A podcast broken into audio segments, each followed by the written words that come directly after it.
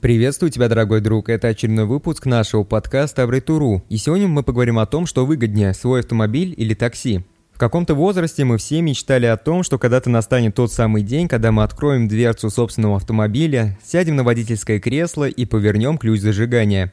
Мы думаем, что мы будем очень часто использовать автомобиль и что это будет достаточно выгодно для нашего бюджета, ведь мы больше не будем пользоваться такси или общественным транспортом.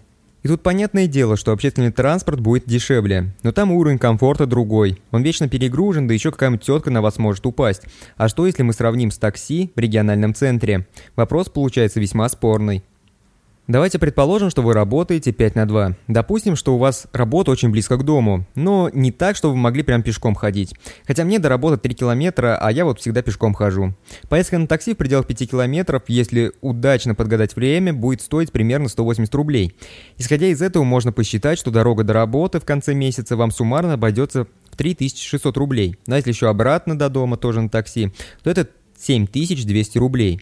Ну а в год это выходит 86 400 рублей. И вот при таком же режиме использования собственного автомобиля с учетом страховки, технического осмотра и расхода топлива обошло бы примерно никак не меньше 50 тысяч рублей. Если округлить, то на бензин уйдет 20 тысяч, на технический осмотр минимум 10, если там по мелочам и ничего не сломается по-крупному. Возможно, понадобится хорошая страховка, которая в год будет стоить от 20 тысяч рублей. Если мы к этому добавим непредвиденные поломки и риски аварии, то итоговая сумма может даже стать такой же, либо даже больше, чем в случае с такси. И вот как итог, если даже каждый день до работы обратно передвигаться на такси, то это выходит выгоднее, чем использовать свой собственный автомобиль в таком режиме. А если мы будем рассматривать вариант, что работа в шаговой доступности, а авто нужен только на выходные в пределах города, то тут все еще намного более очевидно. А вот в каких случаях свой автомобиль действительно выгоден и необходим? Если вы работаете где-то за городом, то в собственном автомобиле есть экономический смысл. Такси за город обходится намного дороже, чем передвижение внутри города.